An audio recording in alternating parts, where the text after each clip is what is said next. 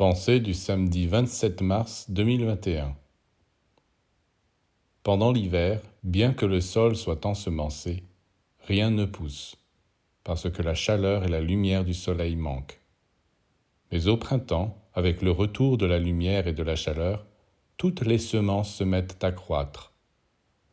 Vous le savez, vous l'avez vu, mais vous n'avez encore rien compris, car si vous aviez compris, vous en auriez tiré des conclusions, vous auriez vu que le même phénomène se produit en vous-même. Car en vous aussi se trouvent des graines, des semences, c'est-à-dire les qualités et les vertus que Dieu a déposées depuis l'origine, mais elles ne poussent pas parce que vous n'allez pas vous exposer aux rayons du soleil spirituel. Si pendant le printemps et l'été nous allons tous les matins voir le soleil se lever, le soleil qui est la plus pure image de la divinité, c'est pour donner à nos semences les meilleures conditions de croissance et de manifestation.